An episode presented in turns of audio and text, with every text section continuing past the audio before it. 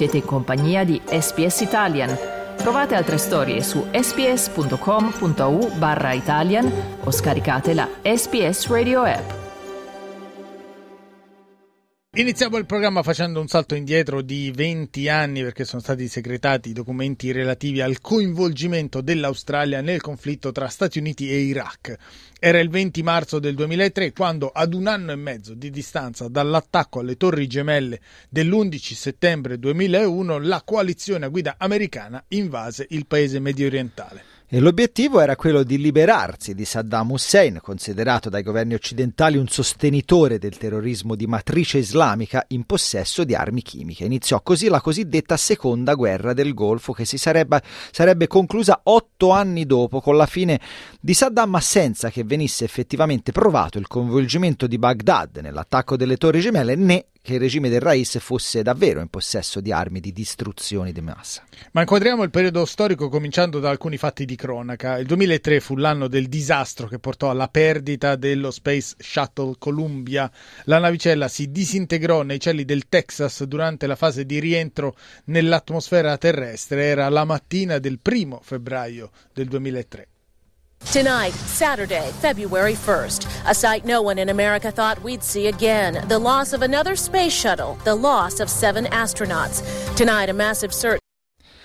E nel disastro morirono tutti e sette gli astronauti a bordo. Fu infatti la seconda volta che uno Space Shuttle venne perso durante una missione. La prima aveva coinvolto lo Space Shuttle Challenger nel 1986. Qui siamo nel 2003 e per contestualizzare in Italia Silvio Berlusconi è primo ministro e Carlo Azeglio Ciampi siede al Quirinale. Tutto sospeso in attesa del tiro di Shevchenko. Ci si gioca tutto qua. Shevchenko contro Buffon. Merck controlla, può partire. Shevchenko, tiro ed è rete! Rete! Rete! Il Milan è campione d'Europa!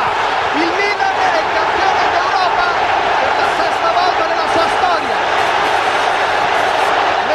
Insomma, quello stesso anno il Milan di Ancelotti e di Shevchenko vince la Coppa dei Campioni nella storica finale di Manchester contro la Juventus di Pavel Nedved che eh, vincerà il pallone d'oro nonostante avesse dovuto saltare quel match, ricordo addirittura un'edizione speciale del TG5 organizzata e trasmessa proprio dalla tribuna dell'Old Trafford di Manchester. Tanto venne sentita quella partita sempre restando in tema di sport. Gilberto Simoni vince il Giro d'Italia. Lance Armstrong il Tour de France prima che la sua squalifica lo attribuisse al russo Menchov in quell'anno muoiono Alberto Sordi Gianni Agnelli e Giorgio Gaber ma anche Barry White e Catherine Hepburn. E l'anno si chiude con l'Australia di tennis che vince la Coppa Davis mentre per restare sempre qui Down Under l'anno si era aperto con i terribili incendi a Canberra che costarono la vita a quattro persone. Numerous houses alight here. Get me some more help, please. Fin qui un po' di eh, cronaca di quel 2003. Restando in Australia, il ministro della difesa dell'allora governo liberale presieduto da John Howard era Robert Hill, il quale ha recentemente ricostruito quella che era l'agenda dell'esecutivo australiano in quel 2003. The government was still doing so many other things, and I, I, in some ways it sort of reflects the way John Howard saw the the job of government that you you'd be doing national security in the morning, health in the afternoon, and then immigration at night. So, so I think that that's. Um, but the but the war, 18th of March, is is probably thing that one would reflect on most. The War, questa guerra di cui parla Robert Hill è appunto quella in Iraq, annunciata con il celebre messaggio TV da George W. Bush.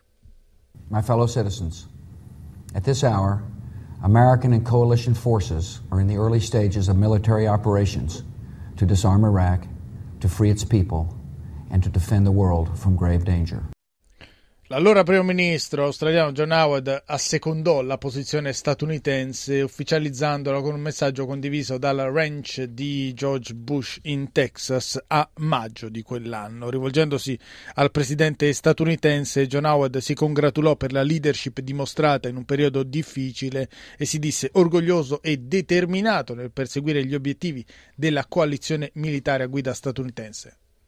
can I, uh, Mr. President, congratulate you on the leadership that you gave to the world, uh, at times under very great criticism, uh, at times facing very great obstruction, but you had a resolute, clear view of what had to be done. And uh, we were very uh, pleased and very proud and very determined uh, when uh, the final decision was taken to be part of that. E a più di vent'anni di distanza i Cabinet Papers, ovvero i documenti governativi che sono stati resi noti, hanno portato alla luce in parte il processo che portò l'Australia ad unirsi appunto alla cosiddetta Coalition of the Willing, la coalizione dei volenterosi. Ascoltiamo al riguardo lo storico David Lee. What we have in this release are some documents of cabinet um, and one of those is particularly is, is very important. That's the minute of uh, 18th of March, which records cabinet's final approval uh, to endorse military action. So that is an important record, probably the most important record in the release. Secondo quanto emerso, quindi, i membri del governo Howard presero in esame anche le possibili conseguenze della guerra sull'Australia, compreso il tema del destino dei richiedenti asilo. Ma, secondo lo storico David Lee, la rivelazione più importante riguarda il casus belli, ovvero la motivazione che il governo australiano addusse per giustificare la sua partecipazione alla guerra. And so we have in this minute recording how Uh, the legal advice has been assembled but with cooperation between DFAT and the Attorney General's Department. Uh, it, it, it um, reiterates the motive of weapons of mass destruction as being the primary um, uh, motivation for Australia's participation. E gran parte della storia di come fu presa questa decisione non è mai stata raccontata. Secondo Simon Fraud, direttore generale degli archivi nazionali australiani, la maggior parte delle discussioni sulla guerra in Iraq si svolse tra un gruppo ristretto di ministri di alto livello nell'ambito del Comitato per la sicurezza nazionale.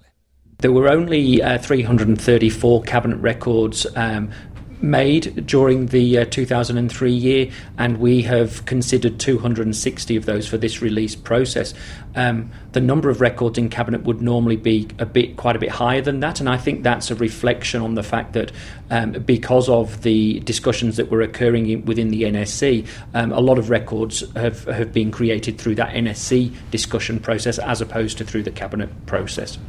In altre parole, i documenti secretati relativi alle riunioni di quello che in Italia chiamiamo il Consiglio dei Ministri non rivelano in toto il contenuto delle discussioni avvenute tra i membri del governo Howard, i cui dettagli si conoscerebbero solo se venissero secretati e resi pubblici anche i documenti relativi alle riunioni del Comitato per la Sicurezza Nazionale, i quali, come spiega e ribadisce lo storico David Lee, restano al momento inaccessibili.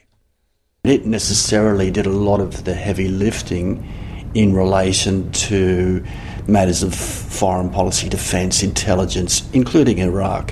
What we hope to see in due course is release of those records, which will help to give a fuller picture of decision making. E all'epoca gli australiani, come la maggior parte dei cittadini delle democrazie occidentali coinvolte nel conflitto, erano palesemente contrari all'intervento militare. Le persone che prendevano parte alle manifestazioni contro la guerra si scagliarono direttamente contro il primo ministro, ma anche a livello parlamentare le discussioni furono accese. Ascoltiamo per esempio come l'allora senatore Bob Brown criticò la decisione del governo federale. Saddam's regime is gone. And no one. Senator Brown, I warn you, Senator Brown will excuse himself from the House. Anche l'allora leader dell'opposizione Simon Crane espresse e ribadì la sua contrarietà all'intervento militare australiano in Iraq. On occasions, friends do disagree, as we did on this side with you on the war in Iraq. Yeah. L'allora ministro della difesa Robert Hill ha spiegato che all'inizio il gabinetto prese in seria considerazione le presunte prove che dimostravano eh, che Saddam Hussein fosse in possesso di armi di distruzione di massa. Le famose provette mostrate da Colin Powell al Consiglio di sicurezza delle Nazioni Unite. It wasn't one day when we sort of opened our eyes and said, gee, that was all all wrong. The view was that the weapons would be found pretty quickly thereafter. So then, when they weren't found, then there was this global debate which the security agencies were leading as to what, what had happened to the weapons. I, I guess as the year wore on, we were scratching our heads, as everyone was scratching their heads, as to where, how come the information was, was wrong. Oggi, a distanza di 20 anni, l'ex ministro della eh, difesa Robert Hill afferma che con il senno di poi la decisione fu assolutamente legittima e giusta per difendere gli interessi dell'Australia. In terms of um, protecting Australia's interests on the basis of the information that was known at the time, it was the right, the right call. Know, from my perspective, um, if if uh, we went to war on the basis of the weapons of mass destruction, if the intelligence had been different, it would have been a different situation. Questo quanto riferito in tempi recenti da Robert Hill, che era ministro della difesa del governo Howard nel 2003, quando l'Australia decise di unirsi alla coalizione dei volenterosi nella guerra contro l'Iraq di Saddam Hussein. Ovviamente parole che hanno scatenato polemica anche perché poi non rivelano fino in fondo quanto il governo australiano sapesse o non sapesse dell'effettiva consistenza delle prove a carico di Saddam Hussein e quanto invece sia interpretabile una frase come come sostenere e difendere gli interessi degli australiani che semplicemente potrebbero essere difesi mantenendo una posizione di subalternità, per esempio, alle decisioni degli Stati Uniti, tema sul quale ovviamente eh, si dibatte, si continuerà a dibattere nei eh, prossimi giorni. Io vi ricordo che al termine del programma potrete riascoltare questo servizio sotto forma di podcast sul nostro sito sbs.com.au barra Italian e poi nel corso della giornata anche sulla nostra pagina Facebook facebook.com barra SBS Italian. Cliccate mi piace, condividete, commentate, seguite SBS Italian su Facebook.